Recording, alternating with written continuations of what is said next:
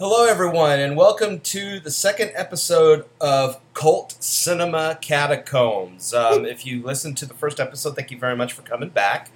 Um, if this is your first episode, uh, just a brief explanation on what happens here. Uh, we look at one movie each episode uh, before uh, we get into what the uh, movie is and a little more about the show. I want to introduce my co host, Mr. Andrew Garfield.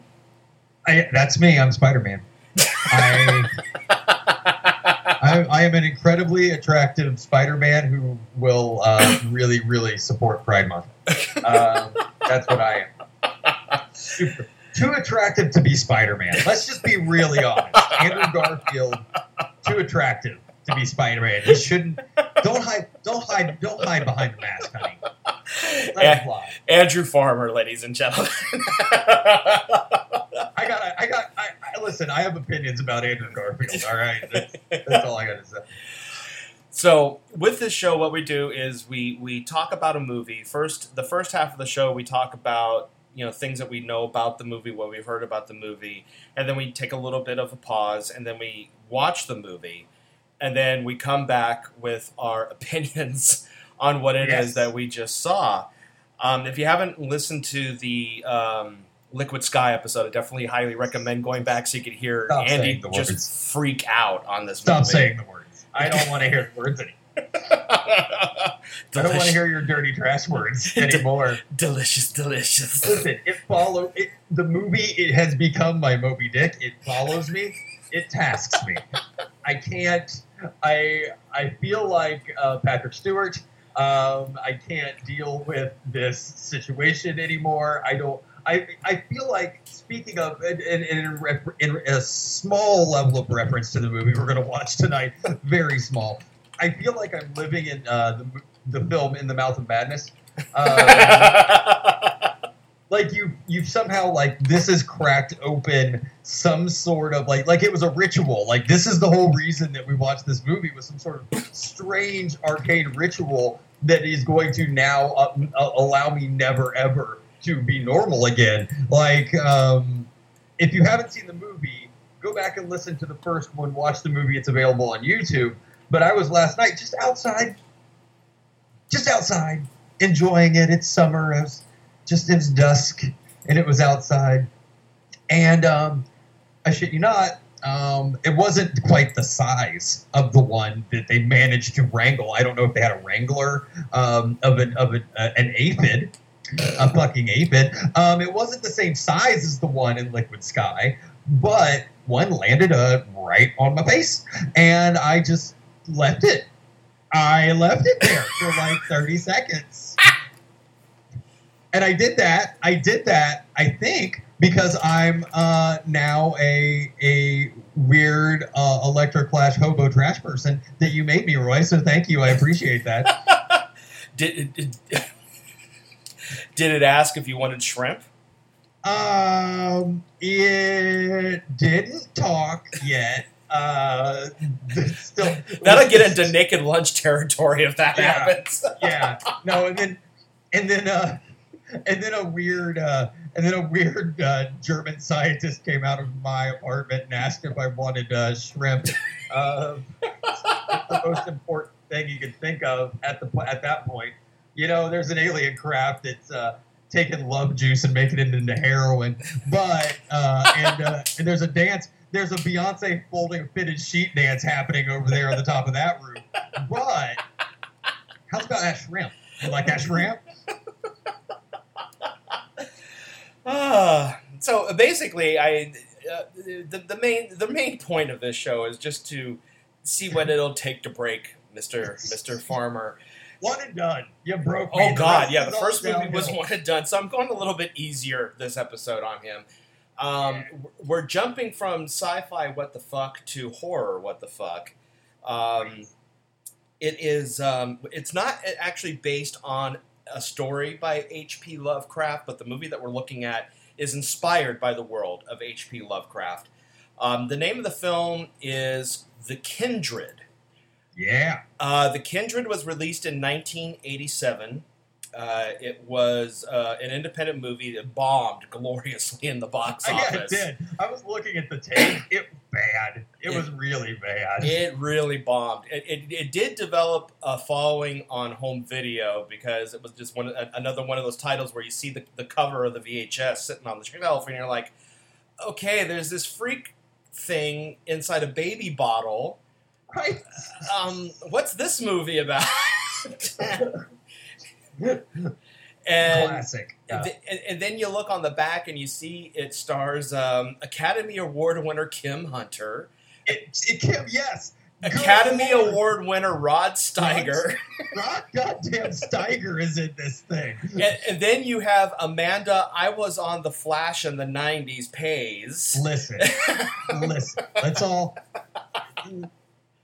It's easy. Take a step back from Amanda. Everybody, Amanda Pays is a national treasure, and the only reason that she hasn't won an Oscar is because the Oscars don't deserve her. Um, Well, and plus also she's Mrs. Corbin Bernsen. I got, I got, I got one. I got two words for you. Max Headroom. That's when I fell in love with her. That's when it. That's when it happened for me. Yes. Also the Flash. Also the, original uh, Flash um, with uh, John Wesley Shipp, Mhm. which is amazing. Listen, I have a giant crush on Amanda Pays. So I how many times giant- do you? So how many times do you watch the Smooth Operator video by Sade? Don't talk to me about Sonic. Don't talk to me about that. Don't. Got me, got me through, uh, got me through many a, a lonely night. I'm just saying, and also, uh, also, I forgot until I was looking at this. Now she's had a. Here's the thing, like, like this movie not only has Amanda Pays, who B movie supreme, like royalty, B Oh, movie yeah. royalty, but it also has, um, it also has uh, uh, Talia Balsam in it Mm-hmm. it has um, it has David Allen Brooks in it, Yep. which those they are two of the most prolific television actors you will ever find. And Talia Balsam is also um, related to Martin Balsam and, and a Van Patten, Joyce Van Patten. And married to John goddamn Slattery, Yes. for God's sakes. But it was formerly married to George Clooney. And she she's got a pedigree, this one. Yeah, Pretty much, yeah. Well, yeah, she's a Van Patten, so you know the, the Van Pattens of acting. Van I wonder if she ever has dinner in a restaurant and then uh, her son looks at her and goes, You got any drugs? Uh, I can't wait to watch this movie. so the Kindred, um, like I said, it came out in 1987, and it definitely uh, borrows a lot from the world of H.P. Lovecraft. Um, I, I, I will just give a very, very brief synopsis of what the film's about before uh, Mr. Farmer and I sit down to watch it and then come back with our, our thoughts. I, I haven't seen this movie in years. I remember seeing it as a kid, and it just fucking with my mind as a kid. This was really this was this was my. I didn't know who H.P. Lovecraft was until I got older, but this technically is my introduction to the style of horror of Lovecraft. Yeah, that's amazing. And yeah, I mean it's it, it it's it's cheesy, but it is creepy at the same time. I remember it, like I said, just scaring the living hell out of me. Um, it's about David Allen Brooks' character. He's at his mom's deathbed, and she's um, is a apparently apparently Kim Hunter is a genetic scientist. Well, Um, it's believable. Like, she saying. goes from a streetcar named Desire to genetic science. Okay. Um, I wonder if any of her cre- of her creations screamed Stella at her. I would just love it. it's a good joke. Um, so she tells her son that she wants him to destroy her scientific experiments and the notes and everything because there's this other evil doctor who's after it, who's played by Rod Steiger. And so, of, cour- of course, it's played by Rod Steiger. How, Uh, how could you be? Listen, guy, a, a listening audience, uh, people of podcast land. This is a synopsis for a movie you're going to watch. That's all I'm going to say. Keep keep going, Roy. I just I just wanted to make that clear. so him and a group of his friends go over to his mom's house um, who is also joined by Amanda Pay's character, who apparently is a fangirl of Kim Hunter's character. So apparently, um, Kim Hunter's character is such a huge genetic scientist that she's got fangirls. Well, And- sure. of course, read all the papers. Read all of the the genetic science papers. Uh, so they go over to her house to see what it is, and wacky hilarity ensues in, in, in the form of tentacled horror, body torture horror that um, is basically, like I said, very Lovecraftian. And I for the limited budget that the movie had, there is some pretty spectacular uh, practical effects I remember being done in this movie um, when it comes to the monster. Then again, you know, I, like I said, I was young when I saw this. Who knows what it's going to look like now through the eyes of a man in his Right. 40s. Um, the film um, had a very, very limited release here in the United States. Uh, it was huge in Australia because of Amanda Pays. Yeah, yeah, yeah, it was. Uh, but like I said, it didn't really pick up any notoriety until it came out on VHS. Now, this movie never made the leap from VHS to DVD and Blu-ray. Uh, apparently, Synapse is working on a restoration of this movie and plans on releasing it on DVD and. Blu-ray. But uh, I mean, they, they eventually, when they get it done, they'll release it. But yeah, uh, until this time, it's not made the jump. So we found a copy of it on YouTube that's been ripped from the VHS. So I'm hoping there's like static lines and everything while watching this. Well, and reading about the the kind of, I guess, journey to Blu-ray, they they they they, they were saying it wasn't the it wasn't the hard work that they they were putting into restoring it. It was getting it out of licensing hell Yeah. for ten years. That Yeah. took so long to to get it there. But they're saying by the end of 2018, they're probably going to be releasing it um, on Blu-ray with some sort of restoration. Who knows whether it'll be Who knows how good not, the restoration will be? Yeah. But they're saying at least it'll be released. Um, yeah, no, and thematically, it's very, very in line with Lovecraft. hmm uh, the deathbed confessional, the um, the idea that uh, a, a a family member has created something awful and has tasked you with the Pandora's box of not getting involved, destroying it, and not following in those footsteps, even though that temptation is there. Yeah. Um, the the uh, metamorphosis um, aspect of things like this is this is dead on. Um, this is dead on Lovecraft. And I did want to mention before we um, before we part, and are we going to go ahead and play the trailer like we did? Is that going to? Well, the trailer is filled with nothing but explosion sounds and screams, so I don't want to do Oh. that to the listeners. All right, but I also learned through listening to the trailer that I don't think dubstep would have ex- existed without this movie because the, the noises that the monster makes sounds like the drop. It's just like, and I'm like, that is dubstep. That's what that is. Um, but this is a follow up. The directors are a team of directors, and this is a follow up film to their seminal original work, which is The Dorm That Dripped Blood. Yes. So this is a follow up to The Dorm. It's not a, it's not a sequel, but this is their follow up work together from The Dorm That Dripped Blood as a writing directing combo. Just wanted to make sure that got out there. Um, the film also was pretty much, I remember, just torn apart by the critics. Also, um, apparently, though, the legacy of this movie is so minimal that there's really nothing on Rotten Tomatoes about this movie, and there's no like behind the scenes notes about it on Internet Movie Database or Wikipedia. So it's almost like it's just a fart on the internet.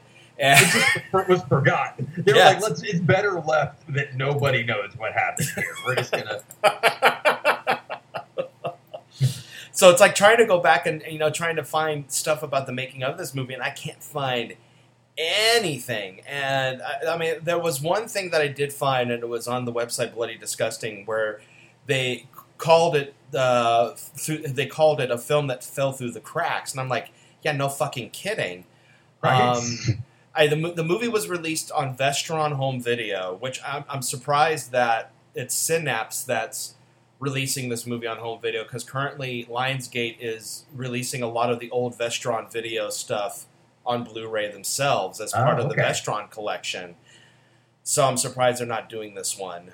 But um, one of the things that uh, needs to be noted about this movie before we go to um, watch it is is that the practical effects that were done in this movie were uh, done by the lead makeup artist by the name of Matthew Mungle, who went on Okay. to do the makeup and practical effects for Nightmare on Elm Street 3 The Dream Warriors. what? Yeah.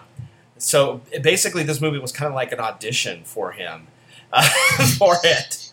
Also, his name is Matthew Mungle. Well, yeah, That's Matthew Mungle's name. his name. Yes. That's Um, fantastic. You, you're you're you pretty much got one choice of what you're going to do with your life if your name's Matthew Mungle. You're not going to be Mungle Mungle and and and uh, Sienkiewicz uh, law firm. You're gonna you're gonna do special effects for movies. you're, it. you're either going to do special effects or IT with a name like Matthew That- Mungle.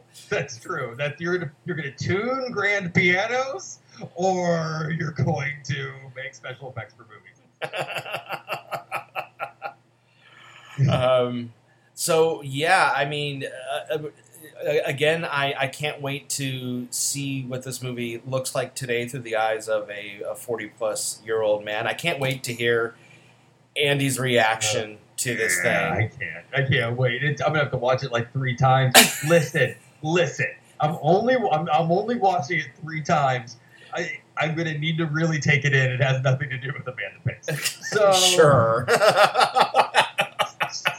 Just saying. All right. I really need to study this movie. Shut up. Smooth operator. What?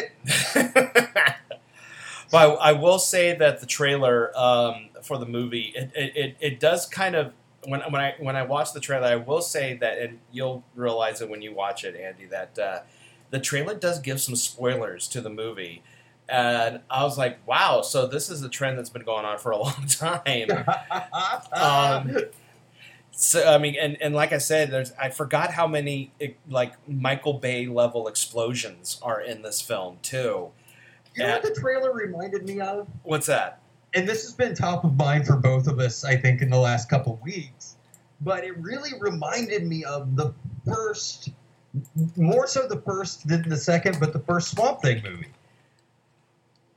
Yeah, Like, like the the, the over the top crazy ass explosions for no apparent reason. yeah, Like the kind of muslin, you know, film screaming weird, you know, like like I'm like, oh, uh, I know, okay, okay. Which, by the way, all that stuff was inspired by Lovecraft anyway. Alan Moore's a huge, you know, weird Lovecraft freak, oh yeah. so it, it's not surprising. Um, but yeah, okay. Sorry, go ahead. It just struck me. I just I just had a thought. but yeah, there's like there's a, there's a lot of explosions in the trailer. There's a lot of screaming. There's a lot of goo. There's uh, there's a lot of goo, a lot of slime. Uh, Kim Hunter acting in a hospital bed, and Big air quotes. yes, it's like it's like here is Academy Award winner Kim Hunter in her final role, spitting out random words in a hospital bed. Kim Hunter is phoning this in so hard that I imagine that she's she's phoning it in much like the person who got to use the first cell phone and just never stopped using it did, just calling random people. That's the kind of phoning in she's doing here. And of course, Rod Steiger is just Rod Steiger. He didn't know he was in a movie. Yeah, he just came onto the set and was just yelling at all the actors. He just wandered on a set and said, I'm a scientist, damn it. All right, all right, let's let these people watch this movie. Alrighty, so if you want to watch the movie, also, um, I mean, I'll have the movie. Po- I'll have a um, a link to the movie posted on the Facebook page and our new Twitter page as well. Yeah. Um, You can follow us on Twitter. Um, our Twitter name, I, I love that this was actually available on Twitter. I, believe got so got happy. Um, our Twitter identity uh, is uh, th- these films exist. I can't believe you got it. Me can't neither. I was it. I was like, oh my god, I got these films exist. That's awesome. So how did you pull that off? I don't know. I, I, I would have thought that somebody already had gotten it, but nope. Um, I claimed Suck it. Library of Congress. Exactly. So I got it. So yeah, you can follow us on uh, Cold Film Fanatics under these films. These films exist, or you can uh, follow us on Facebook, and the link to the movie will be on both sites. But we're gonna take a brief pause here, and when we come back, our reactions to The Kindred. Chud 8.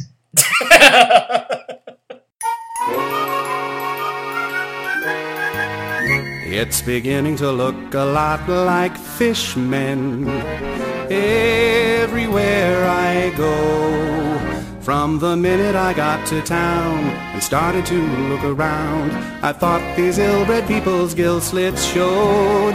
I'm beginning to hear a lot of fishmen right outside my door. As I try to escape in fright to the moonlit Innsmouth night, I can hear some more. They speak with guttural croaks, and to hear them provokes a profound desire to flee. Their eyes never blink, and quite frankly, they stink like a carcass washed up from the sea. I wish I'd paid attention to that crazy drunken man. He tried to warn me all about old Marsh's Deep One clan. It's beginning to look a lot like fishmen. Everywhere I go, they can dynamite Devil Reef, but that'll bring no relief. Y'ha-nthlei is deeper than they know. I'll continue to see a lot of fishmen, that I guarantee. For the fishman I really fear is the one who's in the mirror, and he looks like me. He looks just like me. And we're back. God, we are. um, so, prefacing before we discuss this, I haven't seen this movie since I was a child. So, a lot of it I forgot about. Uh, and Andy, this was your first time seeing this this movie. Surprisingly, surprisingly, yes. Because this movie sits so hard in my wheelhouse that I'm actually very, very shocked that this was my first viewing of this movie. That this one somehow fell under my radar. Well, it's been long not available. Thank who to whoever uploaded their VHS copy of this movie onto uh, YouTube and didn't bother to uh, like do tracking on it. Thank thank you so much because it just added to the experience. Right. I wrote I wrote Roy as I was watching this movie and I said anybody who buys the restoration of this movie is not doing themselves any favors if they're not watching this with VHS tracking lines going up. The, the It added to the charm of the movie. It just really brings you back. It added to the charm of the film, especially during the dark scenes of the movie. That you can't. Oh, you mean the movie? Uh, you could tell it was low budget because they're like, let's save on the lighting. well, so my my initial. uh, Go ahead and say what you were going to say because you had something you were queued up to say. I Well, don't want to. Well, I just like there was, like I said, this was the first time I've seen this since I was a kid, and I and I still enjoyed the living hell out of it. But as for it scaring me like it did when I was a kid, it, it doesn't do that anymore. Now I'm just sitting there just giggling the shit out of myself uh, at this movie. I'm still enjoying it, but polar opposite reaction from what I had as a kid.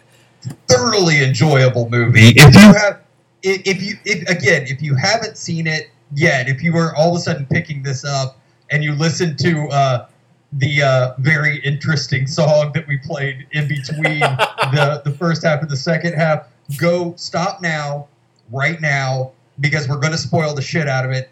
Stop what you're doing. Go on YouTube. Spend the 90 minutes of well worth it time to watch this thing. The link is up. The link is up on both our Twitter and our uh, Facebook page. If you're too lazy to look up the Kindred on YouTube, it's Um, very easy to find. Yes.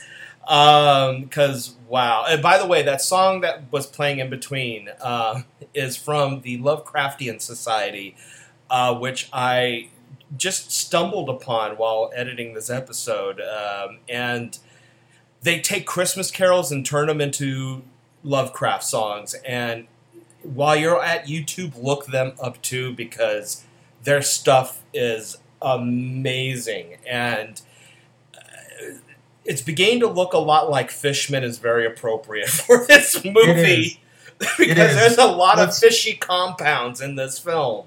All right, all right, Roy. Let's get into this wet ass movie. Um, Yeah, that's a good way to describe this movie. If somebody asks how it, what what so what exactly how is this horror film? I'll say wet because there's a a, moist movie. it's a very moist movie. It's a lot of water. There, were- there was one day in the. I, I think it probably takes place over about ten or eleven days, maybe.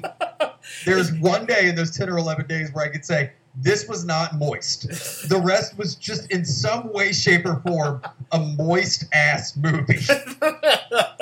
if, if I mean if they weren't in water, they were around water, or the characters were covered in water, or the creature was gooey or dewy, or and it was raining constantly. yes, Um, just it's constantly damp. yes. This movie is damp as hell.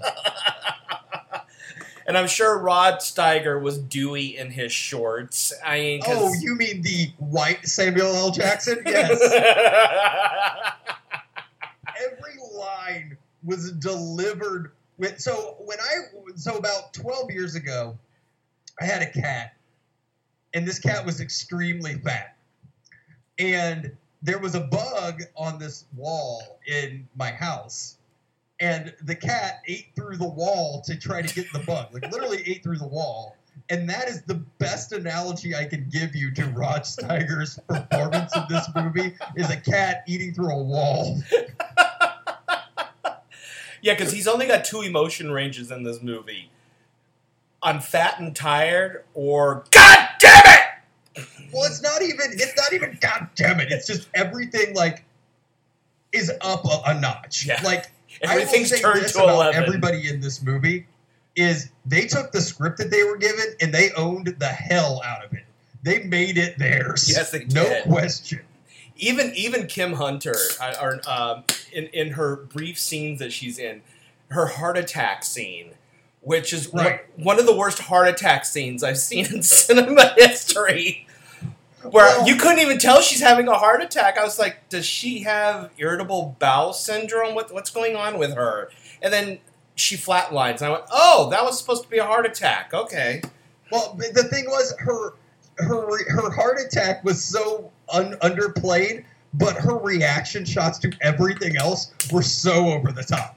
Just like uh, Donald Sutherland in Body Snatchers level over the top. Yes. Like, "Ah!" Everything goes, "Ah!" and then she had a heart attack and just peacefully passed. Like, and Rod Steiger's in the room. He's like, "Do not touch the button," and she's like, "Okay," and then just dies. Like, Where's your fight now, Kim Hunter?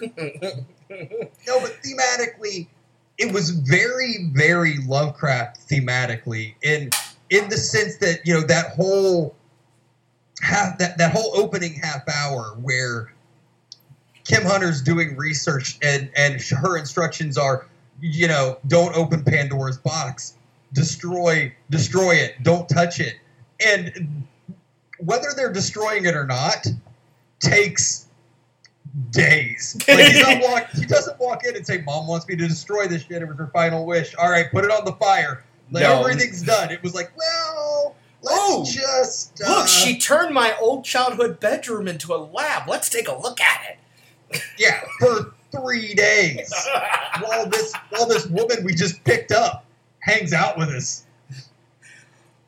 and don't and don't forget the woman who bought the watermelon for her parents' anniversary. because nothing says happy anniversary like watermelon. Yeah, the, the cast of characters confused me. no, I said just- eat the cantaloupe, not the watermelon. That's for my parents' wedding anniversary. Like That I became a feel- drinking game at one point in the movie. Every time she mentioned that. I I feel like there's a director's cut somewhere that fills some of the gaps. I feel like this is this is Batman v Superman from 1987, and there's there's a, a, a Zack Snyder cut where you're like, oh, oh, now it makes sense. Instead of like whatever happened, like the three, the the post the the postdoctorate jealous guy, then who was jealous? I don't know why. Um, the two lab assistants. Um, uh, Amanda Pays shows up out of nowhere, like, I'm such a fan of your mom's work. I'm going to hang out here for 10 days straight. but first, I'm going to hang out no at the funeral. No credentials, no way to prove. And then, uh, and and then uh, David Allan Brooks's character and his girlfriend, who disappears for three fourths of the movie because she's writing a dissertation. I'm busy doing the dissertation and I don't have time to make your fucking tea. It's like, what is happening? Where did these people come from? Oh, and don't forget, um, I mean, going back to um, in the, the first half hour of the movie, even before we get to the house that were, they were told to destroy, and they're like "Eh, eh, eh," in the house, we get Rod Steiger's secret vault, Oh God, yes we do. Yes we do. which is straight out of like a deleted scene from one of the Reanimator movies. It really Oh, it, is. it absolutely is. Yes. De- describe to our listeners what is inside the vault of Rod Steiger here, Mr. Farmer. So in in the first ten minutes, right? What we get is this kind of body snatcher scenario that's happening with this ambulance driver and the guy who punches him in the face that we really never see again. Like the the, the guy who works for uh, Rod Steiger. Yes. who who- who's snatching up bodies and bringing them to the secret vault. Um, but my the worst part about that whole scenario, and this is this this says it all. This is all the explanation I need. Is the and I I, sh- I I could I could exaggerate, but I don't need to because it literally had to be two minutes, 120 seconds. I'm not kidding. Of the most god awful cat screech on a loop from these from these fish experiments they're doing on this poor cat. Oh, apparently, ah! and it's just like in a single tone for like two minutes. And I'm just like, what is happening here? This is not okay. But yeah, he's doing he's doing reanimator experiments on dead bodies, like pumping them full of weird. Uh, what is it that? Oh God, I wish I had Some it sort down. of, I wish I would have too, some sort of chemical compound that's found in fish. Yeah, yeah. That apparently everybody's all up in in this world that they live in. This it was an industrial espionage movie at the end, is what it was. It And, was. and uh, apparently they keep concentrated powder form of it around so that way they could smuggle it in aspirin bottles. It was the it was it was uh, Ben Affleck's uh, paycheck movie, but with Ben Affleck's twin brother that they keep in the basement for obvious reasons. Um, that's what this is. It's it was it was an industrial espionage movie, is what it was. But apparently, Rod Steiger's running some kind of criminal, like massive criminal organization out of his secret dungeon lab.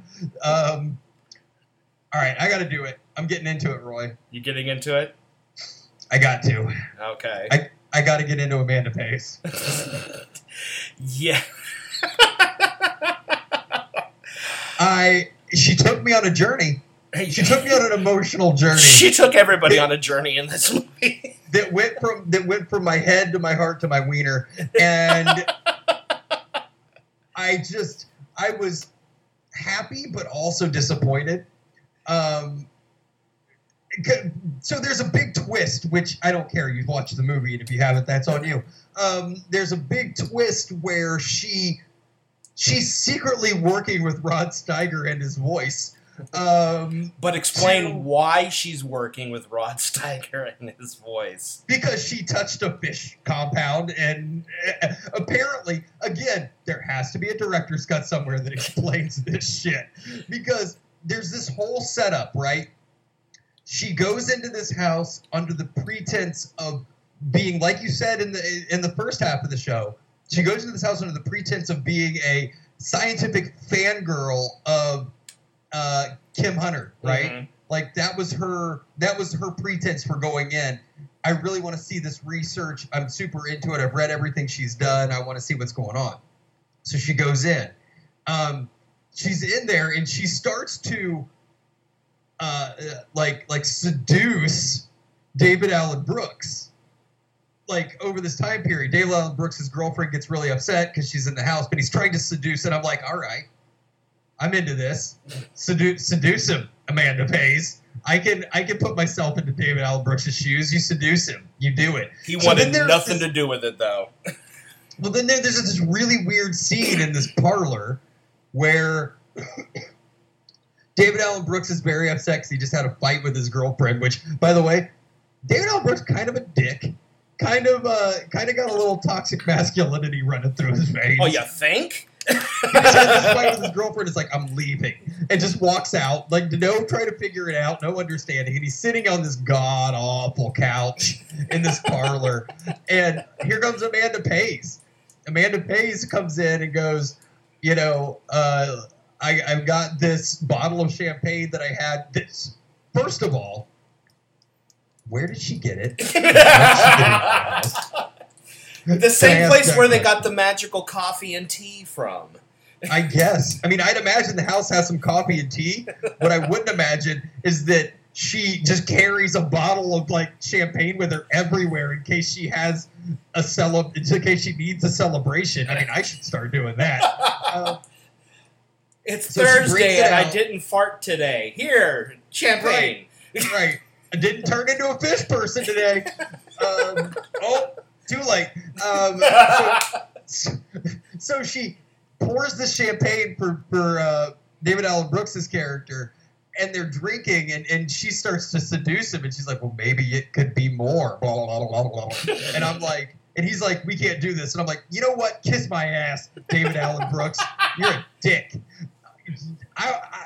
I I was hoping that this is where I was going to see Amanda Pays boobies, and it didn't happen. Nope. My ten-year-old or fourteen-year-old uh, libido was like screaming, "Do it!" but it didn't happen. But she says these words to him, or uh, something a reasonable facsimile of. Okay, we can just be friends, but I still might come into your bedroom tonight. And he says, "Well, what's her name is a, a light sleeper." And that's where the scene cuts off. The next scene is her going into his bedroom, and I'm like, "Oh shit, here we go. This is gonna get weird. This is gonna get real." Because at this point, I still thought, okay, she's just a psychopath at this point. She Like, just she, she she wants the D. yeah, she's like a weird Black Widow groupie of this guy. She wants that. She wants that sweet. Uh, she wants that sweet flowing uh, Heather Locklear hair D that he was rocking. I'm sure he just had this mane of, of golden pubic hair just waiting. Um, but the, the burning bush. yeah, right. But she steals his keys. This this I was heartbroken. I was heartbroken. She's working for Rod Steiger and also Rod Steiger's voice. And I was heartbroken by that, to be honest. And then we find out why is because she is infected with this fish compound, a high apparently a high concentrated level of this fish compound, where she where she has to take a drug that's never mentioned what Never. the drug is or We are an hour into this movie, at least. we, we have no idea what this drug is supposed to do. We just know that she needs more of it or else she's in trouble. And when the truth comes out about her character, she gets attacked by this creature. And Oh, hold on. Can I can I rewind a quick second? sure, to my favorite scene in the entire movie. Is it the car scene? It is not the car scene. We'll have to My touch on the car scene scene in the though, entire movie is just she wow. discovers the secret laboratory of Kim Hunter. my my favorite line in it is when she's talking to Rod Steiger and says, "Well, I guess he never thought to check the basement for any of it." How stupid is he? Number one. So she finds the she finds the secret lab, and in the secret lab there are these um, um, essentially like uh, like petri jars, and they have these like alien uh, fishman fetuses in them, yeah, with arms like- and tentacles. just tons of them. And she opens one, and the alien fish fetus man comes out and is like, ah, ghoulies out of the toilet. Pretty And much, yes. and it's and so this thing is probably eight inches tall. Okay, this thing is probably eight inches tall. That's If- not including the that. tent. That's not even including the tentacles because they're still inside the jar. Yeah, but I mean, just the thing, and it takes her again 120 seconds to put the lid back on the jar. It is the longest 120 seconds of my life watching her struggle to put a lid back on a jar. Meanwhile, this little thing is going. "Eh, eh." Yeah, and like reaching for like, eh, eh. And it sounds like the cat from the first scene. And she's just putting this lid on this jar. Ugh, uh, ugh, really just selling it. Just selling the crap out of it. and then chops its arm off. And it chopped its arm off. But that two minutes, I'm glad I can't get back. I'm I'm happy that I lost that two minutes of this movie. It was fantastic. All right, so go back to what you were saying. High Um, concentrate of this fish chemical. So we find out that this creature is apparent. Anthony, An- yeah, Anthony, Anthony. Which is our lead actor's clone brother thing, and and apparently. We have to decipher that apparently Kim Hunter was trying to create a race of people that are half man, half fish, and um, used her son's DNA to create this race. Uh, one of them got a little too big, Anthony, and um, Anthony. yeah, Anthony got a little too big and breaks loose. Uh, there's this great scene where um, the uh, he's attacking this girl, the, the girl with the watermelon inside a car. Uh, he hides in the watermelon, by the way. He does hide in the watermelon. He hides in the watermelon and breaks out and attacks her, and you see the tentacle go up her nose. And I mean, it's a great practical makeup effect, actually, of the tentacle crawling through her skin. I will admit, today that still looks good. Um, but he, he kills her that way and somehow gets back to the house. We, we don't know Well, yeah, he how. can drive. Obviously, he can drive. um, so um, Amanda Pays gets attacked after after revealing as much as we can decipher of the truth about her character. She gets attacked by Anthony, and apparently, this attack by Anthony accelerates whatever it is she's infected with, and she starts transforming into a fish person in front of them and like her stomach gets gills, her neck gets gills, her ears suck into her head. that was a really, it was a really cool transformation, though. Yeah. practical transformation. They did a really good job. and she's choking to death because she's not near water. And the, at the whole time I'm watching this, I'm like, "There's a bathtub right next to you. Put her in the bathtub with water so she could fucking breathe." It's- But no, they're just like, "Oh, oh my god!" eh," the whole time. they're just yeah they just kind of like sit there like uh which kind of would be what i would do Just But like, what the hell But she's in the happening right bathroom. There's a bathtub there, and I'm thinking, you know, it, it, it, water. Put her in the water. She's growing gills. Put her in the water. But no, they let her die. Um, they so- do they let her die yes And then prior to that, but, but, but prior to that, there was also another attack that the guy survived of Anthony, where they discovered about the fish compound, and she was trying to pass it off as a dog attack. Oh Um, my god. Yes. who- to which they said, well, maybe it was a coyote, which is Yeah. a dog. Which is a dog. Which is a dog. And then That's- they're talking about the high level fish compound and the guy who's trying to quit smoking, uh, which goes nowhere in this movie. Yeah, Um, just let- yeah, they- that one they just dropped. There were a lot of they they Uh, Tommy was sewed that guy, top plot line. jealous guy. They they dropped smoking guy. They dropped.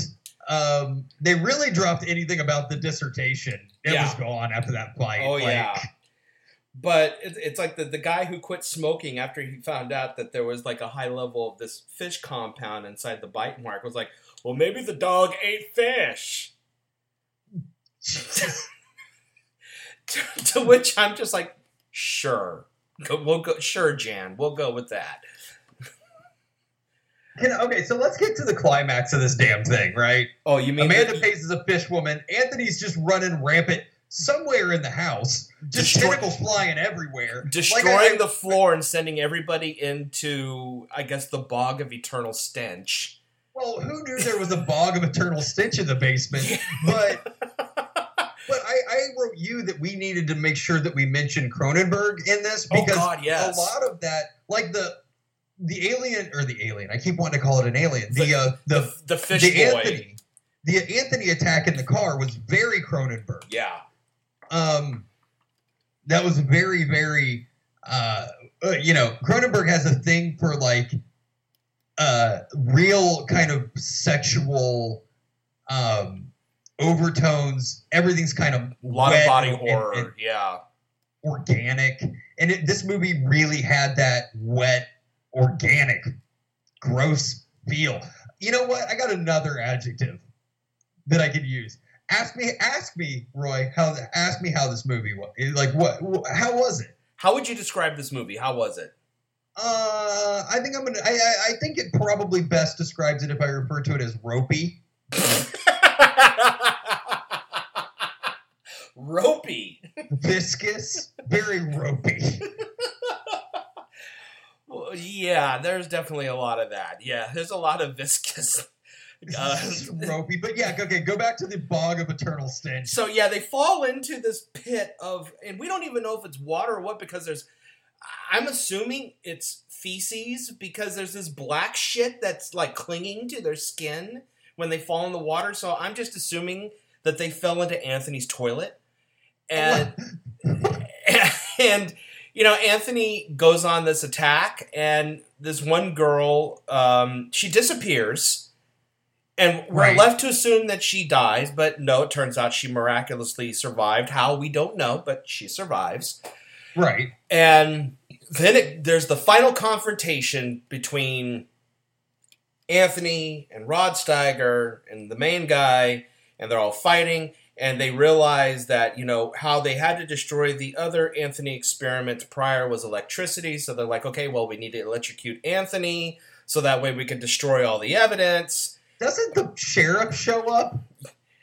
Apropos of nothing? I think so, because who knows? Because why not? Yeah, apropos of nothing. I'm pretty sure the sheriff just shows up.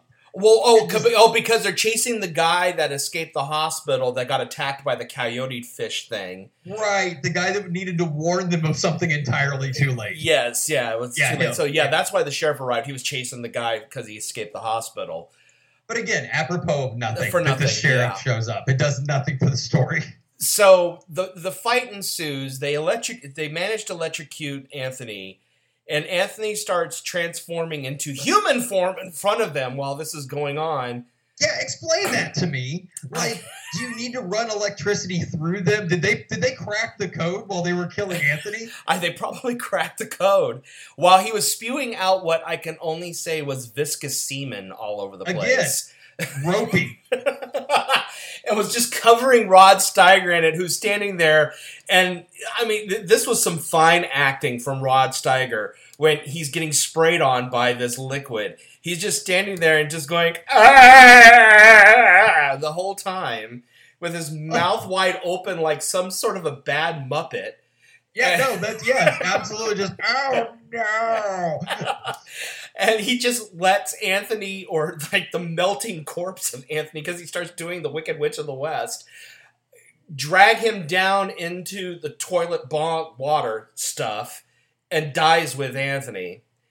And so we think that's the we think that's it. We think okay, the final Well, battle's done, over with. One now thing they can that I destroy the house. absolutely loved about that scene, right? The the climax is that everybody had a part to play. Yes. So somebody had to start the generator because this whole thing was run on this generator, and that was a big thing in the movie for no reason. And it, everybody needed, I guess, they had to run this generator story up to this last climax in order to build the suspense because the generator wouldn't start. But they put um, they put Jealous Ex Smoker um, on the generator along with uh, along with Coyote Bite. So they were at the generator and he had a fuse and he drops the fuse right yeah. and he's like i need something to complete the circuit and the guy like pulls out a quarter or something and hands it to him Yes. but that was a total of 10 seconds like there was absolutely no suspense built there like they weren't going to be able to electrocute anthony Mhm. because that it all hinged on this generator starting so that they could run the electricity to Anthony, but they solved it in like 10 seconds. Yeah. It wasn't like 30 seconds of trying and Anthony's getting closer and then all of a sudden they fix it and Anthony fries. It was like 10, oh, I dropped this. Well, here's this. Let's try it. It works. No, Like, where the tension it. building happened was the was the the war the war of words between Rod Steiger and David Allan Brooks, which is ends with David Allan Brooks going throw the switch. And you need this. You made this. Everything. Blah, blah, blah. Pretty sure Rod Steiger at that point was a fish man. He wasn't acting anymore. So it's the next day after that happens. The sun is shining, everybody's calm, and blah blah blah. And we think, okay, now they can destroy the house. Uh, the cigarette guy goes down into the basement to get everything starting to dismantle, where he suddenly sees that giant Anthony has multiplied into little baby Anthonys, which makes Right. us go, oh shit, Anthony can reproduce asexually. because he's a weird fish guy. Yes. It's it's Jurassic Park. I found a way. So then they realize, okay, we need to get this done really fast. Meanwhile, you know, the, all the creatures in the glass jars are starting to pop out and say, "Hey, we want to join in too." And Right. so they they they manage to get the house started on fire, and they leave while we see the shot of what you could tell were just like these little things that were designed to look like baby versions of Anthony on a stick, hopping up and down. Just Trying to get out the window. Anthony pops, just Yes. bouncing in the window. And I mean, there, there there's no potential setup for a sequel or anything. It just ends, and that was the sequel. The movie ended in a Hobbit-like fashion after the climax of Anthony getting destroyed, and then they gave us a ten-minute sequel because I'm watching it, you know, in the time I'm watching the timestamp, and I'm like, there's still ten minutes of this. what are they gonna do? Like they everything's wrapped up now. Like Anthony's dead, Rod Steiger dead, Amanda Pay's dead, all the bad guys are dead. Mhm. So I mean, unless they spend ten minutes just destroying the work, like what are they? And then it's like, oh, the Kindred Part Two, the ten minute sequel. oh, and and before we wrap it up, let's not forget the lullaby. Oh God, that was another thing that it hinged on. That's right, it hinged on the lullaby and the generator for the electricity. That was Yes. yeah, the the generator that was running on gas, um, and they were getting low on gas, and no no and no one knows where the gas was coming from. No, And um, apparently, Kim Hunter used to do this lullaby to calm um, Anthony down, and it was just this random series of notes that didn't sound like any discernible song whatsoever. But apparently, it was the same thing every time. perfect. the same thing every single time. and uh, apparently, this was the only thing that would soothe the savage beast. That was Anthony. And I, I don't know about you, but when they were playing that tape, And when they heard Anthony screaming on the tape, and then the Yes. lullaby plays, uh, my reaction would not have been, "Oh, well, that's peculiar." You're right. I would have left at that point. I would have said, "Fuck this shit, I'm out. Bye." Speaking of, by the way, so the giant climax happens, like we have described in de- in ropey detail, and then the next day happens. So my question for you is: Did everyone sleep there? Anthony's dead. Let's sleep in his goo. Let's just go upstairs and go to sleep in the house that Anthony just died in. No, Because you know it smells rank in there. Because, I mean, dead fish smells horrible already. Who knows what dead fish combined with human flesh that's been melted down into goo and mixed with the dead carcass of Rod Steiger would smell like in there, complete with the toilet water that's underneath the kitchen floor. So my question is, why didn't? So so here's the part that really confounds me. Right, is that this all ends, and everybody looks at each other and says, "So the cops are there, right? The Mhm. guy escapes from the hospital. All this shit's happened, and everybody looks at each other and goes, "Let's take a beat." Uh, six seven hours. Anybody want to crash? All right, we'll handle the rest in the morning. Yeah, I know. All we really have to do is just kind of uh, set a match. We've got a generator that apparently has an unlimited amount of gas, but only when it's really low. We can just blow this place up right damn now and be done with it. But let's all just go. Let, let's all go take a siesta Yeah. and just reconnoiter in the morning. And that sounds like a good idea. No, bad idea. Bad idea. God, this movie is fantastic. Yeah, I would definitely highly recommend it. I mean, it's not like I said; it didn't scare me this time like it did as a kid. It, it, it it's it's aged into a very fine example of extreme, over the top, low budget '80s horror. Oh and, yeah. and and and I'm glad that Synapse is doing something with it because it definitely deserves to be seen by a new generation. Just so they can, when they hear stuff about how movies in the '80s used to be when it comes to horror, this is a prime example of of Oh, it yeah. right here. So, um, but yeah, I'm glad that I got to share this movie with you because when when I thought about it, I was just like, "Oh God, I, please tell me he's not seen this because I can't wait to hear his reaction to the stuff I remember from the film." So, Well, the juxtaposition against Liquid Sky was pretty great. Like, like I said, I had to force myself through Liquid Sky. It was a, it was a journey that I'm glad. It was like it was like a it was like a a, a, a 5K. I had to I had to force myself to watch it. I'm glad I did. You know, it's an experience that I want uh huh, but um, I I wanted that experience and I got it. This movie, I could I just couldn't stop watching it. Like I this is my like that is my genre and I absolutely love it. So thank you for putting that in front of me. you got it. You're probably going to hate me with the next movie then. Damn Um, it, you can't keep doing this.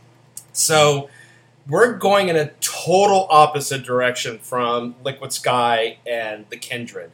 Um, Okay. We're going all the way to the year 1938 for our next movie. What? Yeah, we're going to the 30s. Um, the good news is, is this movie that we're going to cover next is only an hour and two minutes long. Oh, all right. Uh, but it's going to be one of the longest hours and two minutes. It, it, it's going to be like Manos: The Hands of Fate, one of the longest hours and two minutes you've ever felt in your entire life. All right. I'm I'm girding my loins. I'm I'm ready. And to I'm, I'm answer, ready to hear and, and to answer everybody right now that's screaming "Reefer Madness," no, it is not Reefer Madness because I've seen and Madness. that's a million little times. that's a little more mainstream, and we don't want to really get into mainstream cult films now. I want to get into some of the ones that have went under the radar. So that's why I've decided that for our third film, we're going to go with the 1938 cult western, Oh shit. "The Terror of Tiny Town." No. All right. I'm in. Yes, yes, yes, yes, yes, yes. A brief. Uh, have you seen Have you seen the Terror of I Tiny have Town? not seen it. yes. Okay. So before we like, I mean, the next episode we'll talk more into it, but just a little brief little capsule synopsis of the Terror of Tiny Town. The entire cast. The reason why it's called the Terror of Tiny Town is because the entire cast consists of the Munchkins from The Wizard of Oz. You, you know this is going to be hard for me. you know this is going to be very, very, very difficult for me, right? You know why, right? Like you got this. Like you understand it. yes. So the entire cast is uh, the, the they're they're they're, they're singer. They're again. This is not a politically correct term to use. I understand, but this was their name back in the 30s. They were a performing troupe known as the Singers Midgets, who played the Munchkins in The Wizard of Oz, that was released in 1939. So uh, this movie came out the year before that. However, it kind of gained notoriety on television because of the fact that it starred them and other stuff that happens in the movie, which I'm not going to go into yet because I don't want to spoil it. My butt is so puckered right now. Uh, well, I will share one thing because because they're little people. The horses that they ride in the big giant horse scenes are Shetland ponies. Mm. oh, and did I mention it's also considered a musical? So it's a oh my! it's a it's a musical western with a cast of little people in a Oh. town called Tiny Town. Oh, yeah, I can't with this. Okay. Mm, So mm, that okay. that will be the third movie that we cover on this show. um, again, you can find us on Facebook under uh, uh, Cult uh, Cult Cinema Catacombs. Um, you can also find us now on Twitter under These Films Exist. Um, you can probably see why we went with that now. Some of these titles.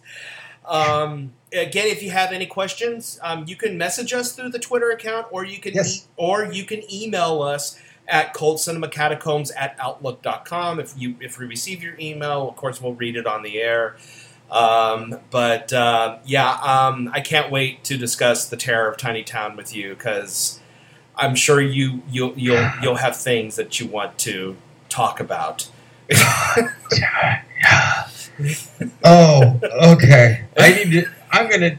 This is gonna take some work, but I'm gonna make it happen. All right. All right. I'm good with this. All right. I'm. I'm okay. All right.